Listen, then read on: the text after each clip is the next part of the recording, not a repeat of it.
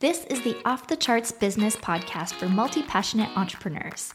Here, you'll learn how to design a scalable business so you can spend more time outside, away from the screen, through actionable ideas, real world examples, and pep talks from your host that's me, Natalie Lucier, founder of AccessAlly.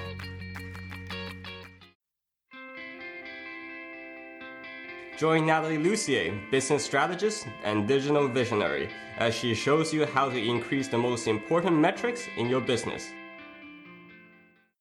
Do not confuse motion and progress. A rocking horse keeps moving but does not make any progress. Alfred A. Montapert. Why did you start your business? I'm guessing that it wasn't because you want to feel stressed and busy all the time. Uh, maybe that's just me. But it's so easy for us to fall into that busy trap. Being busy is seductive because it makes us feel like we're doing something and we're being productive when maybe we're not.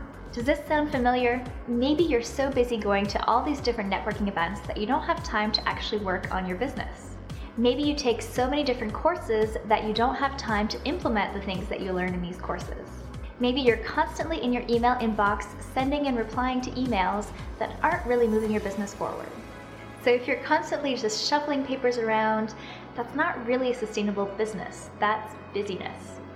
When I first started my business back in 2009, I hung a sign on my door that said focusiness because I knew I didn't want a busyness, I wanted to be focused.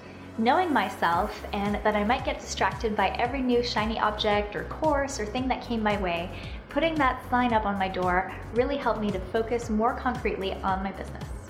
Now, I'm not saying that hanging a sign that has the word focusiness on it is responsible for the business that I have today, but what I am saying is that it helped me prioritize better and be able to say no. And sometimes getting away from that overwhelm and that busyness means just having space in your calendar so you can take a nap, go for a walk, take a yoga class, or just do something that's not business related. At first glance, these things might not seem really business related, but they do help to support the most important thing in your business, which is you. To cut through all that overwhelm and that busyness that you're stuck in, take a look at Pareto's Principle. Pareto's principle states that 20% of the activities that you're doing are responsible for 80% of the outcomes that you're getting. That means that 80% of the stuff that you're currently doing does not need to be done, or at least not by you. This is a very liberating exercise that I recommend you do right away. It definitely makes more room for naps. The next step is to stop saying that you're busy. The next time you start to use your busyness as an excuse, get real with yourself. If you don't want to do it, just say so.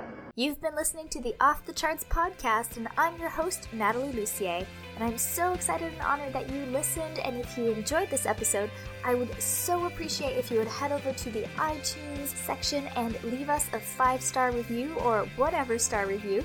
But obviously, five stars would be appreciated. Please share the podcast with your friends and head over to watchoffthecharts.com to sign up for email updates and weekly videos that we send out in email directly to your inbox. Catch you next time. Want to keep growing your business on your terms? Then sign up for my free newsletter, The Momentum Memo.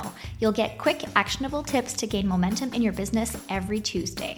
Head over to natalielucier.com forward slash memo to join over 6,000 other entrepreneurs scaling on their terms. Whether you're just getting started or have been running your business for a while, the Momentum Memo has something for you.